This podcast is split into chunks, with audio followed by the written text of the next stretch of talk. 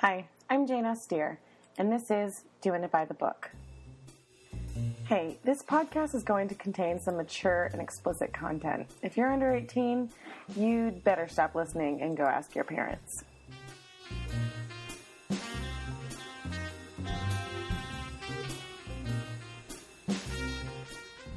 All right, I'm Jane. I'm here with Clara, and this is episode four, and we are recording on Sunday, June 22nd, 2014. All right, Claire Cross, would you like to introduce yourself to our listeners? Go ahead. Hi, Jane. Um, thank you for having me. I am Claire Cross, and I have a BA in English Literature, um, and I have a deep love of historical um, romance novels. So I'm here to discuss. Very cool. Very cool.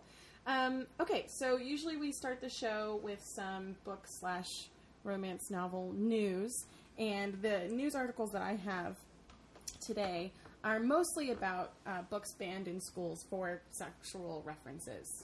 Right? That's what I sent you. Yes. Okay. Um, so the first couple things, I mean, the one thing that I wanted to start out with um, was mostly because I've just seen it all over the internet when it comes to banning books and that sort of thing. Is the absolutely true diary of a part-time Indian by Sherman Alexie, and I know that recently it was under review, and they had this whole thing about how it mentions masturbation and how it um, talks about that kind of thing, and just a lot of parents thought it was simply just not okay to be mentioned anywhere in any sort of school reading list whatsoever. Um, and that leads into other books that have been banned because of their sexual content. What do you think of that? Um, well, I did a little bit of research on it, and I found um, that the Guardian posted a an article on April eighth, two thousand fourteen, Oh. and where they kind of um, discussed a little bit of Alexie's, um, I guess, trials and tribulations with the novel. And um, apparently, it's been challenged or banned six times in the past six months, which seems just ludicrous to me. Yeah. Um, and it's just it seems like such a not a waste, but just a like a, a horrible thing for you being like a, an administrator or like a, a librarian or a teacher trying to put together a curriculum and then have a, a parent in this case come in and say that the material is unsuitable for your children. And the funny thing is is that a lot of these um, high schools that are looking to ban them these are being pitched to like 10th graders which are like you know 15 16 year olds and it's like right around the age of their target audience of, of Alexie so i just it just boggles my mind Yeah, it's crazy. um, I did find a quote um, from Joan Bertin. She's the executive director director of the National Coalition Against Censorship. Excuse me. Okay. um, and I thought it was really great. So um, she said it was in the, from the Guardian um, article. She said students have the right to read affecting, engaging, and valuable works, and teachers have the right to include them in their curriculum. Public education should not be subject to the personal views and preferences of individuals, nor should access to high quality education be obstructed by government officials. And I think that just like hits it spot on. That's beautifully said. Yeah. Um, all right. There were some other books recently that were that was challenged, and one of them was the uh, book called. Oh man, it was a Cory Doctor Doctorow book, and um, it it was pretty interesting because the author actually responded back to the censorship, which I thought was pretty interesting. Um, the book is called Little Little Brother, and it is about essentially like hacking culture and um, how these kids, you know, know about hacking computers and using their technology to kind of change the environment and that sort of stuff. And I think there was run, one reference to um, discussing sex and sexuality in passing, um, also a couple of swear words, and so it was challenged in Pensacola, Florida, um, which again is is pretty frustrating. But the author actually, you know, made a YouTube video and spoke out against it, saying, you know, if there are people out there that really think that this is such a bad book, then they need to like readjust their views.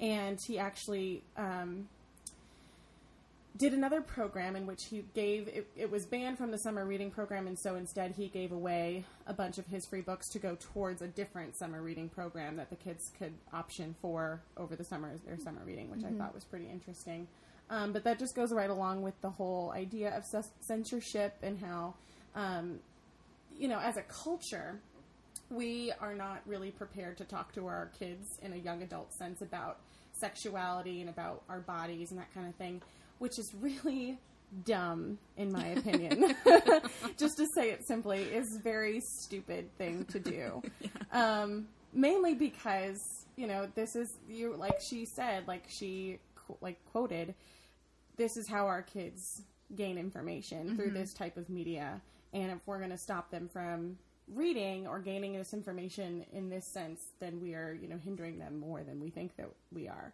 yeah um I actually read an article before you came over here, and it was about how this there was a woman who was a um, she dealt a lot. She was a doctor and dealt a lot with uh, children who had um, genitals that were you know um, not the normal average mm-hmm. uh, for a boy or a girl, and had to deal with a lot with the parents discussing it with them. And so she was very open with her son about sexuality and genitals and sex in general and when she went to go talk at schools or when she had interactions with other students' parents, they were kind of aghast or agape when they when they had these discussions about mm-hmm. sex and how the son was also very open about asking questions and learning about the mechanics of sex and learning about what it actually is.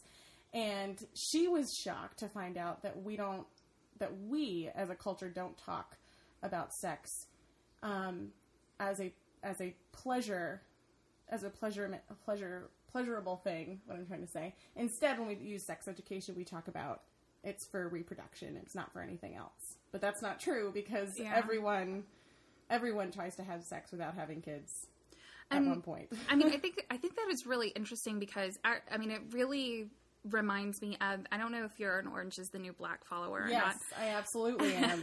oh, we just finished. Um, my husband and I just finished season two, and um, there's one episode, um, without giving any spoilers or anything away, um, where there the you know female population it's starting to spread a rumor as far as where the urethra is um, versus the rest of um, the vagina, and they're very very confused of what the urethra is, that it exists, and that uh, you know, and it's like so they're all talking about it, and it ends up being Laverne Cox, who is the um, transgender woman. She ends up teaching them, and she's right. like, "Oh, I designed my own, so I totally know, you know, works, everything." Yeah. yeah. and so, but I mean, it, it kind of it's it reminds me of the fact that even just these basic principles of what your body is and where things are placed, it's it's such a horrible thing that you know our kids aren't growing up knowing these things. And then they become adults who right. have kids and they still don't know these things. Right.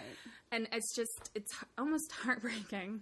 I agree. I absolutely agree. The last thing that i um, sent to you the last article that i sent to you was about a actually a sex education book mm-hmm. like a book that was published for sexual education was banned because of the graphic nature of the book, which is sort of a I I don't understand that because you know you're this it's a textbook. It is mm-hmm. made for sexual sex education, and then we're going to ban it because it's too graphic. Well, when um, I saw the article, I had, of course, naturally had to look it up, and um, I was really surprised to find that it was published in 1994. So we're talking about 20 years, yes. like, yep, for it still to be like this major outcry. And um, it, I mean, I guess for a lot of parents who are especially um, sensitive to sexual education, it can be very um, shocking for them because they are photo or not photos, excuse me, they're cartoons right. of um, nude people who are engaged in different sexual acts. I don't think that it's necessarily gratuitous, but um, it, like you said, it's completely um, educational and it was designed for kids that like 10 up. That's the age that it was really targeted toward. And so it was the francis howell school district in st charles missouri. And they're keeping it on file in ebook form. And I thought it was mm-hmm. really interesting because their their district policy is to keep it available for the parents who want their kids to grow, you know, have this like safe educational environment Right, to be able to like look and learn and ask questions. And then for the parents who aren't um, as I guess open to allowing their kids to explore that that the sexuality aspect when it comes to education, they do not give them access. They block it, and so it allows. Um, that's why I, I just I don't understand the uproar. It's you still have your choice as a parent, Right. But by banning it completely, you're taking away that resource for the parents and the children who desire it, who Right, need it. exactly. And this is the same thing with any other political debate, not to get too political on this romance novel podcast, but mm-hmm. I mean, there are people that absolutely outright just hate something. They don't mm-hmm. want it to be available to anyone ever, even if there are people out there who do want it as a thing, or, you know, and I'm talking about the big ones marijuana, um, medical marijuana, or um, gay marriage, and that kind of thing. There are just people out there that say, no, it can never be a thing, it can never happen. And they are not doing anything other than just harming other people. Yeah. Because just because something is legal, just because something is available to the public, doesn't mean that that one person who doesn't want it has to use it all the time. And I think that if if we as a culture start to realize that, I think it'll start to definitely move away, um, and we'll start to kind of accept the things that you not necessarily like, but what we you know want to engage in. I don't know if that makes any sense at all, but I No, hope definitely. that this is what I am actually trying to do on this podcast is get the word out. You know, Well, I think that it's, I mean, it's important because when you're in, like, especially like a, a middle school or high school environment, what swirls around the student body are rumors and myths about what's going on. Right. So students end up leaving their schools and, you know, thusly adults who don't move on to higher education. I think with these myths and rumors in their mind, and it never changes because they don't seek that information or they're taught that it's a bad thing. So it's, you know, you were like robbing our general public of information that's vital right? to And what I noticed when I was in the classroom is that there's almost an overload of information. There's so mm-hmm. much information poured into these students' heads through different medias, through their parents, through their teachers, through their friends, and also through the internet. Yeah. That they're not taught how to weed through that information to find out what is true and what isn't true and what's useful to them and what's not useful to them. And so you know they they pick and choose based on their critical thinking skills. Um, and that's i think that's where originally where it comes from. And um, so i mean that's just what i noticed when i was in the classroom and what i saw was that they just didn't know how to weed through that those rumors and information. I think that I mean the internet is a whole you know another it's a whole other topic um, in itself. But personally, um, I do not have children, but I'm a huge sex ed- advocate, and when I do have children, it would be something that I definitely. Um, you know, go into length about with them. I want to make sure that they're informed.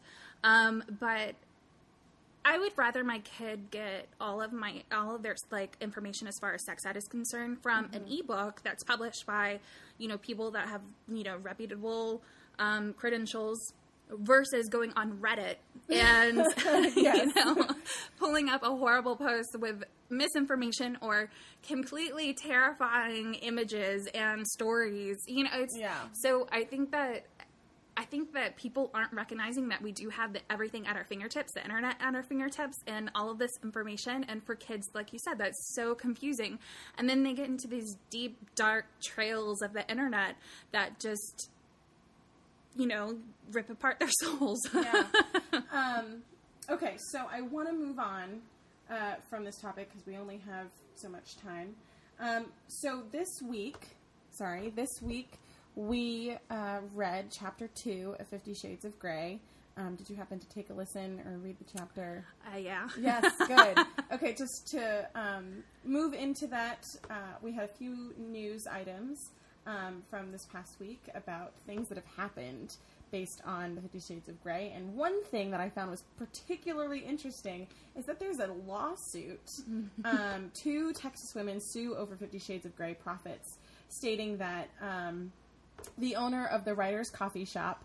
Um, Amanda Hayward, who originally published Fifty Shades of Grey by E.L. James, um, they they these two women need, wanted to share from the profits um, because they were, um, I guess, helpers. Um, they were founders of the publish the publishing house, and um, and they they want profits from it. So um, anyway, I just thought this was particularly interesting because it doesn't really seem that they're trying to get profits from E.L. James. They're just trying to get profits from the publishing house from which they worked, um, which I thought was kind of weird.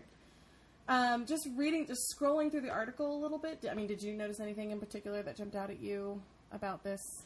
Well, I mean, I can't say that I necessarily blame them for doing so. Um, I, I, believe it was picked up by Random House after, right after the um, writers' coffee shop. Yeah, yeah, and I think that in that kind of a case, I, especially if it, if there's um, you know editorial team or people going in and and putting their different pieces of uh, you know contributions, their different pieces of like their hands or whatever into the into the story or trying to make sure that everything comes to fruition I would be pretty upset if I had a part in it, and then all of a sudden it became, this you know, huge yeah, hit, right. yeah, and you just wrote me out because you were, you know, a little like skilled. I think she she said it was for tax purposes, tax right? Reasons, yes, and so it wasn't even um, a conversation that they had. I mean, that was that was complete like secrecy. And, yeah, and she they even say that she fraudulent, fraudulently induced them into signing their service agreement. So That's like horrible. she coerced them into signing and but again, you know how how much of this do we know to be true? You Yes, know exactly. because you know when something does become this big, a lot of people just want to cut of the cake. hmm Um, but I just thought that was pretty funny because last week we read a different article about law students actually having a question on Fifty Shades Yeah. of Grey as it becomes so popular, which is just just pretty crazy on my on my part my part. So the lesson learned is legal safeguards are very important. yes, and always be up on your pop culture just in case. Um, so not as not as interesting, I guess, but kind of funny and interesting that stuff is going on. And the other interesting part that I do want to mention is that there's going to be another fan fiction that gets published. Have you heard of this? Uh, not until I read the article. and I was just blown, I was blown Right. away. yeah. Um, the fan fiction in question has to do with one Harry Styles, who is the singer in One Direction. Um, and yeah, so I don't really know where to go with this one, other than the fact that someone wrote a fan fiction based on a real person. Oh, yeah, it- And- it's, it's a big thing. Oh, It's a big thing. I, a, a little bit of um, a little bit of confession here. Okay, go so for it. I was like really into the fan fiction thing. My um, first genre was really like Harry Potter, Yeah. you know, Mm-hmm. and I think that's um, extremely popular. And then it kind of transformed into more of a musical scene. So at that time, it was like um, you know, My Chemical Romance was really hot Oh, when I was in high yeah. school, and um, I found it wasn't necessarily fan fiction on like fanfiction.net or one of those platforms. It actually was um, like over AIM. It was like an AIM chat. Okay.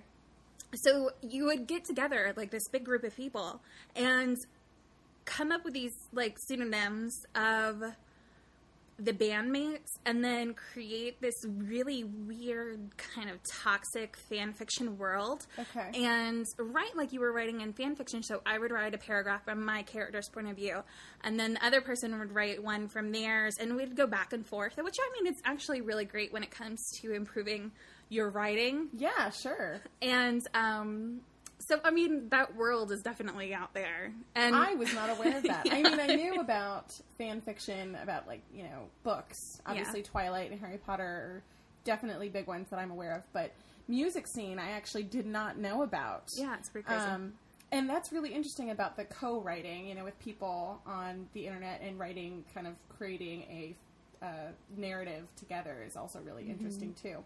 Well, I guess that I learned something new today, and um, Harry Styles' fan fiction is has just landed a six-figure advance I- for this this uh, story. And I don't, I don't know if I'm going to call it. A, I don't know if you're going to call it a novel, but as I don't, I haven't seen it. Um, but it is. Oh wow, she's 25 years old, so she is you know she's older than the average One Direction fan, I assume. Uh, mainly, I from what I can tell, most One Direction fans are Tween tweens and teenagers. teens. Yes, um, but it's it's a pretty big deal. Um, I'm just I'm so shocked at that figure for that that kind of advance. I mean, I I think the thing that um, really surprises me is that in, in a way, for me, at least my personal view is that it's like robbing these young adult um, fiction writers, you know, people who are pouring their passion, their art, and everything, and they're creating these brand new worlds and um, these fantastic plot points and Yes.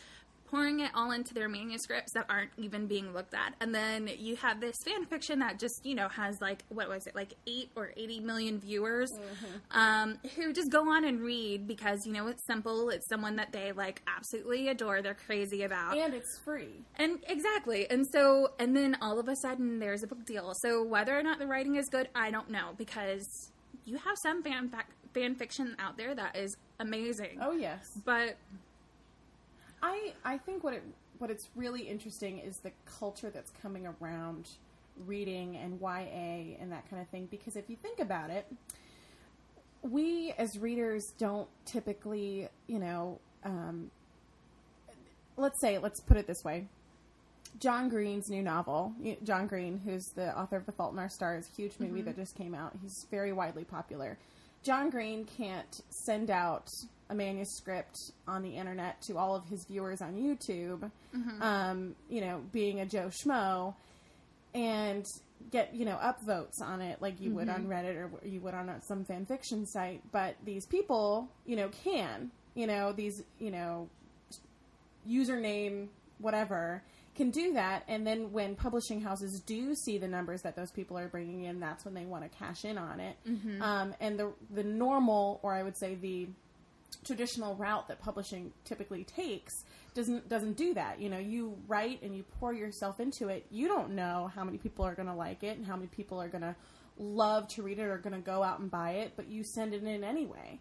And so um, what is really particularly interesting is there's this website and of course i'm going to forget the name of it right now but it is a a romance writing website where you can um, essentially write a romance novella or novel and submit it on this website and people can read it for free and whoever gets the most reads or the most votes or the most you know hearts or whatever that person will get a book deal through the publishing house that is that is running the website wow. um, so that's you know that's a new wave or a new route that people can take with publishing. I'm not going to say that that's going to be the way and the only way. Yeah. Um, but it is it is interesting to see that that's the that's the path that publishing is now taking. You know, I think um, the thing that it really reminds me of is um, in um, the film scene. I, I feel like maybe it's going to transform and morph into uh, what we're seeing now in theaters, as far as them making a million Marvel movies and yeah. you know DC Comics, and, and so we're like regurgitating all of this information over and over and over again. You know, it's been five years. Let's do a reboot instead of you have these great filmmakers who are coming up with original content and creating these amazing films that aren't being seen. And so it kind of seems like um, them going this, especially the fan fiction route, they're doing it because they it, it's what rakes in the money. It's mm-hmm. what you know the Iron Man is going to rake in a lot more money than a small indie film would. And so it seems like it's becoming that you know generalized mainstream instead of it being qual- the quality of the the work. It's the quantity of the funds that they're going to be getting out of it. And I, I don't know. I kind of I guess limit that fact. I, Well, it's it's interesting. Yeah. that's for sure. And I mean, we'll definitely have to. I will definitely have to keep a lookout on this kind of stuff because I don't know. Fan fiction is definitely not one of the things that I go out and seek, but it has a lot of merits. Yeah, definitely. Um, okay. Anyway, on to discussion of the chapter. What do you say? You want to start talking about this chapter? Um, should we start with maybe the writing? Okay. uh, we can start with the writing. Um, one thing for me or you know, or do you want to start? You want to start discussing? No, no, go ahead. Okay. One thing for me, it's um, it's really hard not to talk about the writing in this chapter because um, it's and I and I said stunted originally, but what I really mean by that is it's um it's so exposition-y. And to put a to put a adjective on what this chapter does is that there's these little tiny um, if you actually look in the book there's these little tiny paragraphs and then it's a break and then it's another little paragraph and then a break and then it's another little paragraph and then a break. And a lot of what she does with those little tiny breaks in this chapter is just put all this information on you on the reader. And it's so like okay i mean i don't know how to say this but it's just it's a dump. It's an exposition Yeah. dump. And it gets to the point where it's just meaningless. You know the dialogue that she has with other characters it's like okay i think i got it now. She works at a hardware store. Okay. Um and her internal monologue is just uh it, I, I don't know what she what the character's uh, voice is trying to be when she does her internal monolog um, but it doesn't fit with her character with the things No. that she does and interacts with other people. It doesn't really fit with her character. Her internal monologue is almost like a different person than her, in my opinion. So I, I kind of um, wonder if maybe because you know it was written as Twilight fan fiction Right. originally, um, if that kind of comes from the idea that really, in my opinion, um, Bella from Twilight is a big Mary Sue character, sure, and um, I really think that maybe when writing Fifty Shades, she's going into the internal monologue thinking, okay, well, what would Bella do? And how would she respond to this? Or what would she be thinking? And then when it actually comes to Ana's interaction with people, it's like a completely different character. And it goes, so she was struggling while writing you know who do i do i follow what the char- or what what bella would do is this new character that i've kind of created like there's like a almost like a fight yes. in between the two I would agree with that. And I've often wondered that when reading this book, how much of, you know, struggle did she have to go through to edit the the twilightness out Yeah. of the book in order to make it a new, different novel. Um, and so, something that you you brought up about Bella being a Mary Sue character, um, some of my listeners may not know what that is. So why don't you go ahead and explain that?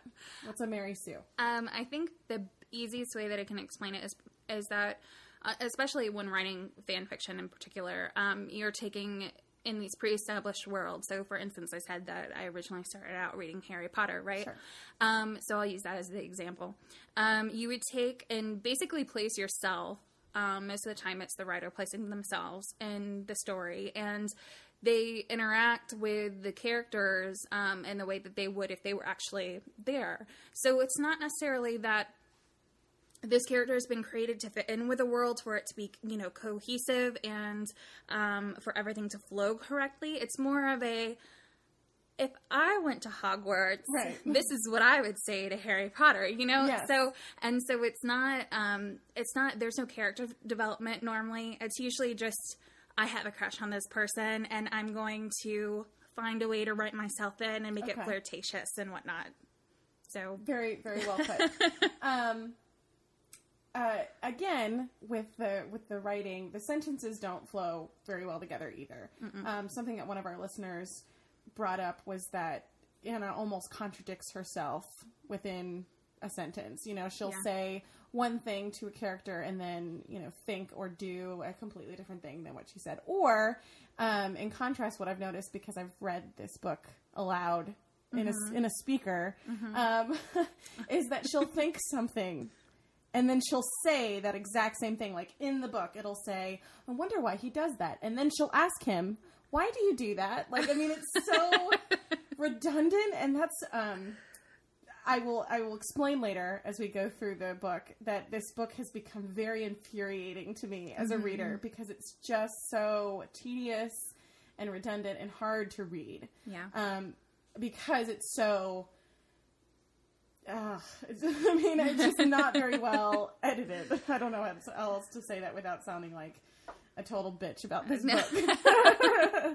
well, I mean, I think that um, I think it's completely understandable, and I'm sure a lot of readers relate. Um, However, I will say that if you do read this book like on your own, like not aloud to another person, or just read this book for fun, right in your bed at, late at night in the dark, um, which is I'm sure what some people do. But if you you have your brain skips over those redundant parts, you Yeah. know, you forgive yourself those moments of okay, well that's just stupid writing. I'm going to skip to the the fun bits Yeah. essentially. Um, so I think that if I hadn't read this book aloud um, for educational for the podcast, um, I think I would enjoy it a little bit better because I would have just kind of thrown that extra stuff out out the window. Mm-hmm. Um, but because I'm looking at it so critically, those things just come out. That's you a good point. Yeah, um, I t- just touching, I guess, on um, her the words that she uses, and, and it, particularly her um, her descriptions. I. I just I was listening to um, your podcast of you Sure. reading it out loud, and it got to the point where she writes, "His voice was warm and husky, like dark melted chocolate caramel." Or something. I, I just stopped and was like, "Are you kidding me? What is this?"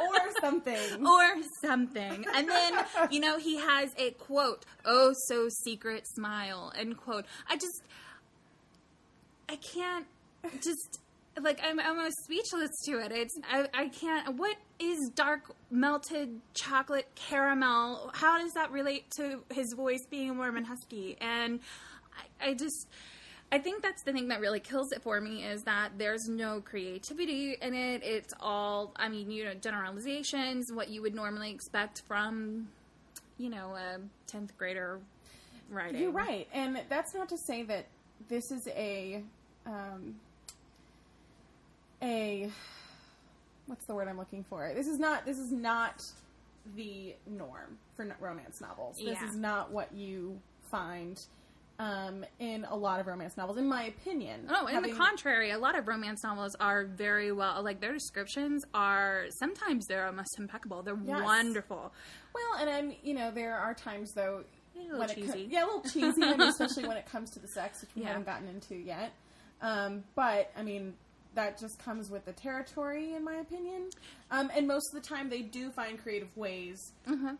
to express those things um, about the sexual tension or about the characters' interaction, or Yeah. it's not just it was like this or something, you know. like it, it reminds me of Philippa Gregory, who Yes, wrote um, mhm. Other Boleyn Girl and another a long series. She has a, a ton of books out, um, but I think her writing is you know phenomenal for being a historical like a romance kind of a. Um, of a, a novel and i just it's so difficult for me to kind of get into it when the descriptions that i'm seeing are so bland and I, it's just it's not my thing Yeah, I agree. I absolutely agree. um, I will say, "Confession: The Virgin's Lover" by Philippa Gregory Uh-huh. was probably my first like uh, sexy novel that I ever read. yeah she's So- i think she's fantastic Yeah, I, I absolutely love it. Um, okay, so going into the other characters surrounding Ana, because we do get introduced to several other characters. Um, the first that I mentioned was her parents. We got a small, small, tiny intro. Like again, I, sh- I showed you mm-hmm. the little tiny um, uh, chunks that are in this chapter. Um, she mentions her mother. She says she has a phone call with her mother, and she talks about her dad a little bit. Um, her mom calls and she asks how things are. Um, for a moment, I hesitate. I have mom's full attention. Like, Hmm. like this hasn't happened before. Um, I'm fine, is all she says. So she has her mom's full attention, and all she says is, "I'm fine." Um, and then all of a sudden, her mom asks her if she's met somebody, and her and she's like, "Wow, I didn't realize she could," you know, whatever. Um, she tries to change the subject, and it's you know, she goes on to say how you know she talks again with her stepdad, who's been like her real father, but then she talks how complicated it is, even though the situation doesn't seem that complicated. If we're going to talk about relationships, her relationship with her parents isn't that bad. I Yeah. mean, granted, her mom has had three husbands, has been married three times. Her second husband has been the father figure to Ana, and she hasn't really met her real dad. Yes, that's a little complicated, but in today's world, it's not so uncommon.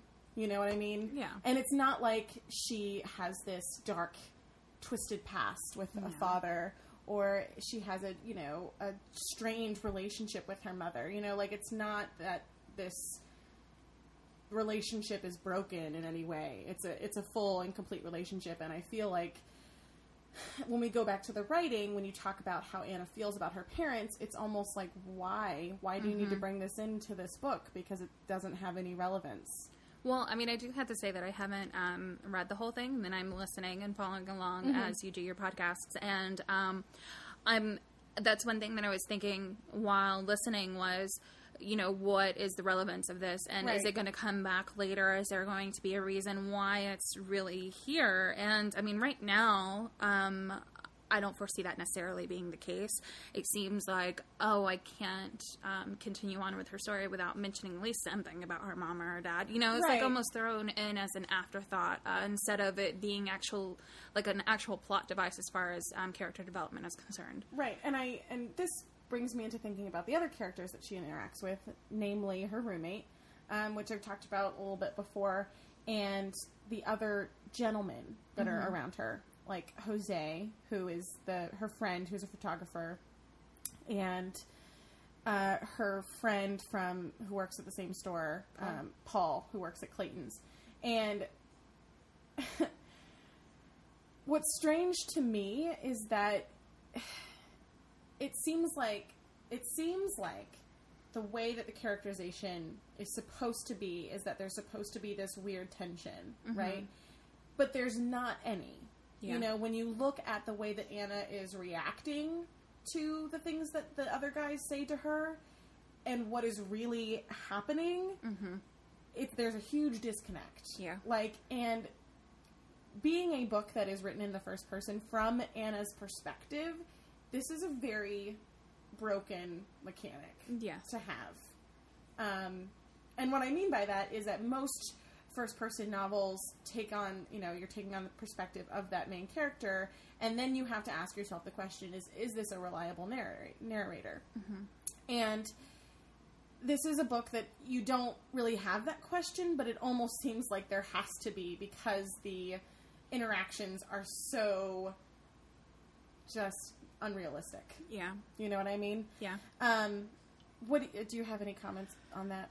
Um, I thought that her interaction with Jose and Paul uh, were both. I mean, uh, they were interesting, and but I mean, I still fell back into the why are they really being introduced? I mean, the Right. Um, I feel like maybe later on they'll probably um just uh, my idea of the kind of like um impression that I received was that it was a little bit of foreshadowing of that she can use them as tools to you know incite jealousy from Christian Grey later on. That's where I kind of see them probably coming in. Like I said, I've not actually read the book, so we'll see. But um, I one thing that I that really bothers me about Ana is that I feel like she has a complete lack of accountability in what she's doing. Um, really, I mean, it kind of for me it comes in when she starts, um, especially at the beginning of this chapter. She starts. Um, I don't know if it's the beginning or the middle, but she begins blaming Kate for the interview. Right. And like, who would go interview this big, you know, CEO of a ginormous company and not read the interview questions, number one, and not do a five minute, you know, Google search on their phone while they're sitting there waiting to go into his office?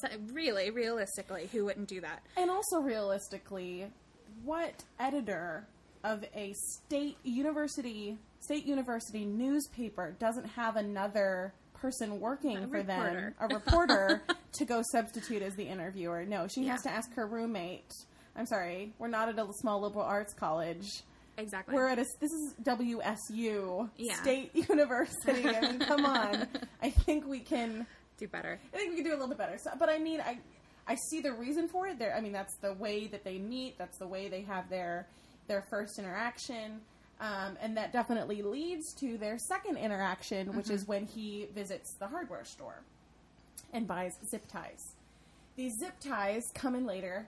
I'm sure they do. I mean, because Um, there's there's zip ties.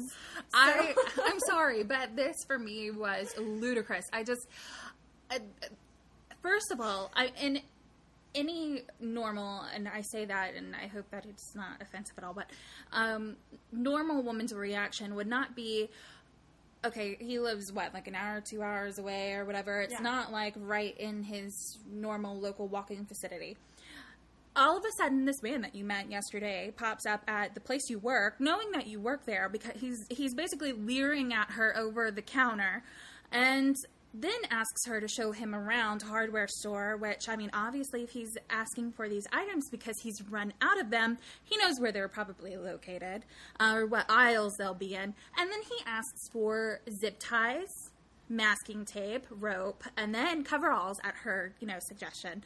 And I'm just, for me, I'd be like, oh my god, this is Dexter. Well, like, he's gonna come kill me. I, I would agree because we talked about this in the last discussion when they do their interview, and Ana is completely clueless when he makes these reference, these obviously Yeah. sexual references, and they just float right over her head. And you know, yes, that would be believable if she was eighteen. Yeah. It would be believable if she was a freshman in college. It's not so believable as a 22 year old woman about to graduate as an English major. No, I it's so really that believable. No, yeah, and I just, I mean, I, I think that um, it's, it's really interesting to me as well because I'm thinking about the line where Kate is, um, she's kind of talking to Ana and saying, "I think he's quite taken with you," and you know, it's like she's very upfront. And for me, I personally think that's the author projecting what she views needs to be happening in this chapter through Kate. It's not really what I think a best friend would say necessarily. did I, mean, note of that as well. Yeah. that's, I mean, my whole thing is that she's met this man like once or twice. It doesn't matter how charming he is, how attractive he is. If he shows up at your place of work without him, know, I mean, obviously he's researched because at what point did she say that she worked at the hardware store? You know, like, it's just so creepy to me. And I feel like as women, we are, um, this kind of goes along with the rape culture as well. Sure. You know, Yeah. being um, very aware of our surroundings, of people that we're meeting, and that is an instant red flag for most women. and I would absolutely agree. There are often times when I go into situations and I kind of like think to myself, "Is this is this something that is happening?" You know, I mean, it's just Yeah. it's that instinct. And I mean, not to you know say that all women should be afraid all the time. Yeah. Um, and that's not to say that this book um, is you know promoting that. Oh, never. No, no. But I didn't mean it by that. I have. no, no, no. But what I mean to say is that there are books who that do this sort of thing Yeah. with a you know a very domineering kind of you know sensuous male character and a very Mm-hmm. innocent you know unknowing female character that do it better. Yes. You know what I mean? definitely. There are books out there that have this same setup and do it a lot better.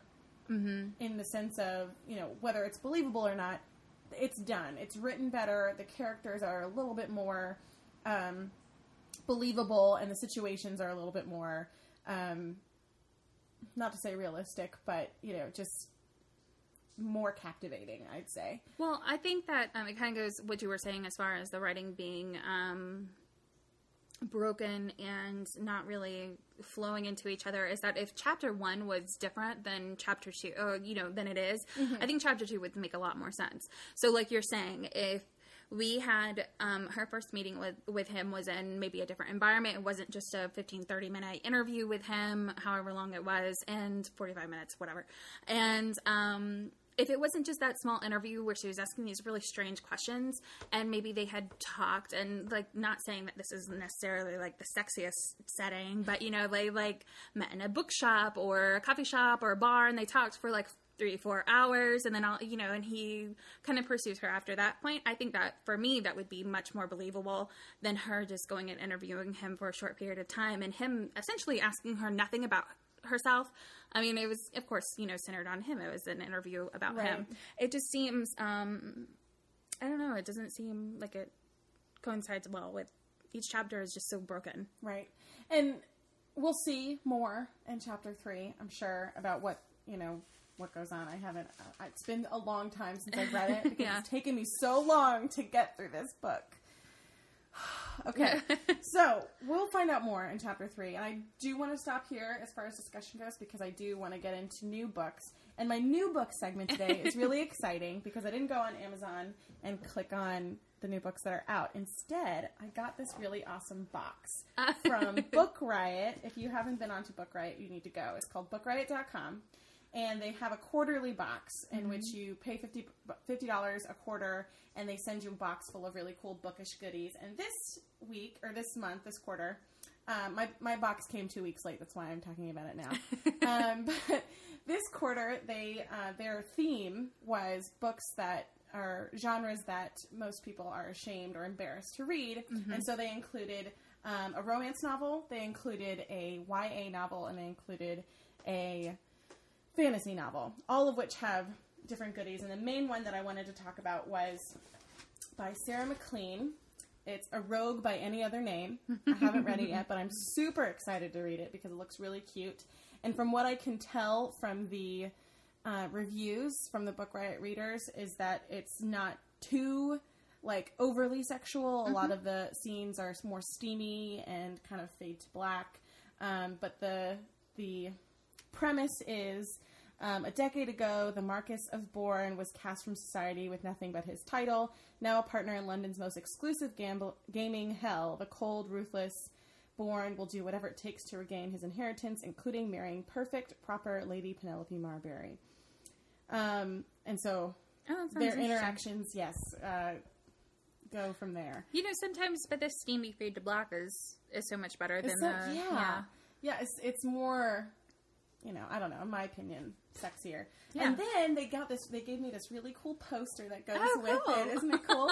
and it says 10 Reasons to Read Romance by Sarah MacLean. And one is because life can be difficult and books should be fun. True.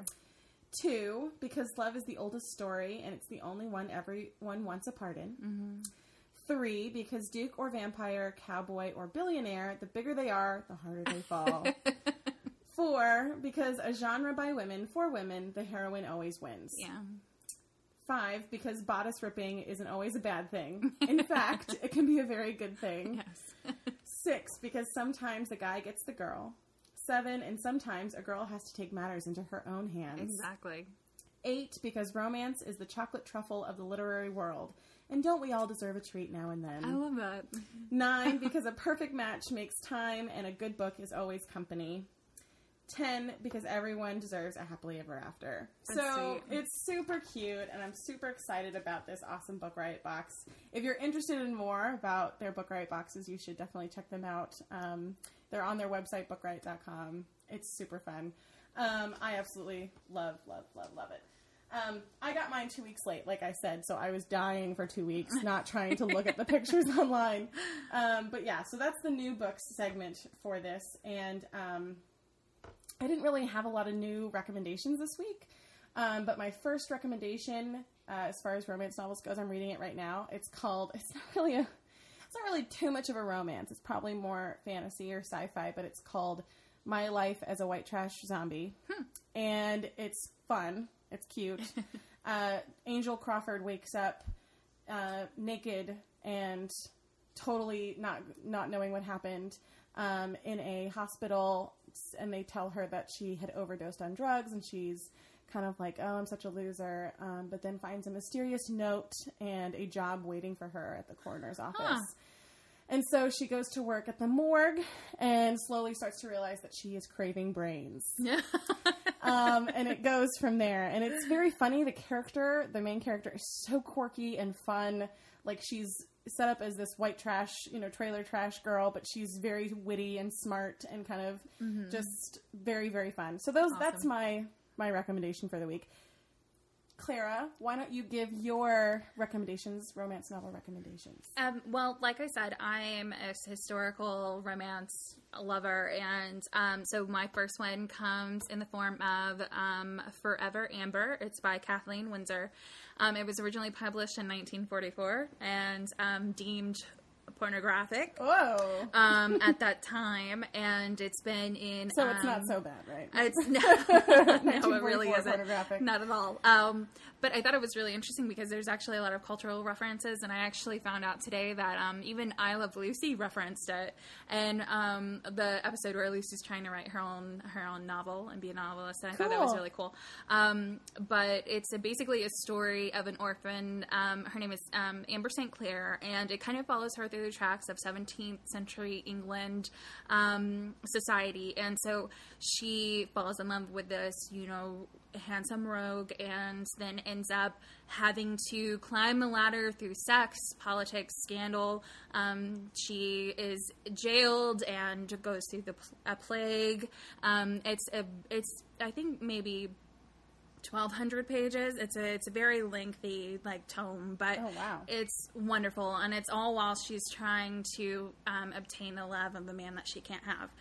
So um, it's it's an excellent novel. And then my other one it's not as um, romancy in the sense that there's necessarily a lot of sexy steamy scene, like scenes but um, the guernsey potato peel society. Yeah, the literary potato yes. society yeah it's by Mary Ann Shaffer, and it's um it's an excellent novel about a writer after um, World War II and the um, the rebel of all of the the bombings and everything. She um, ends up getting this mysterious letter from a man that lives on Guernsey, which is an island outside of um, of Britain, and he found her name in a Charles Lamb book and starts writing her and describing all of these great characters who live on the island and everything that they're going. Their their island was uh, occupied by German soldiers, and um, so she ends up actually traveling to the island and knowing, getting to know the stories and stuff. And there's a really good love story in there. Um, it's it's fantastic. I loved it. I fell in love with it. So a little bit different from the norm, but yeah. Fun. um, all of those books that we just mentioned will be in the show notes of the show. I'll make sure to link back to them. Um, and we're going to wrap this up because we're a little bit over time. So I'm Jane. You can find me on Twitter, Facebook, Tumblr, wherever, and you can listen on uh, SoundCloud, Stitcher, Podomatic, and iTunes. So please go rate, review, and um, make make your comments. Please do. And Clara is not on the internet. Are you on the internet? Not really. Okay. Well, if you have questions for Clara, you can always email me, of course, or make comments for me, and I'll make sure they get back to her. Um, and hopefully, you'll be back with us soon Definitely. to do more discussing. awesome. It was it was lovely to have you. Thank you for having me. No problem. okay. Bye bye. Doing It by the Book is written and produced by Jane Austere. Original music is composed and performed by Daniel Lott. For more information, check out DLO Games on YouTube. A disclaimer DIBTB is a scholarly pursuit of literary criticism in romance novels. At its core, the podcast is purely educational and academic. I do not take ownership of the chapters or books read on the podcast, and they are completely the product of the author. Neither I nor any of the guest hosts receive any monetary compensation except donations or seek profit for our work or performance on this podcast. If you would like to hear more from DIBTB, you can follow me on Twitter at Jane Austere, email me at dibtbpodcast at gmail.com, or check out my website, dibtbpodcast.blogspot.com.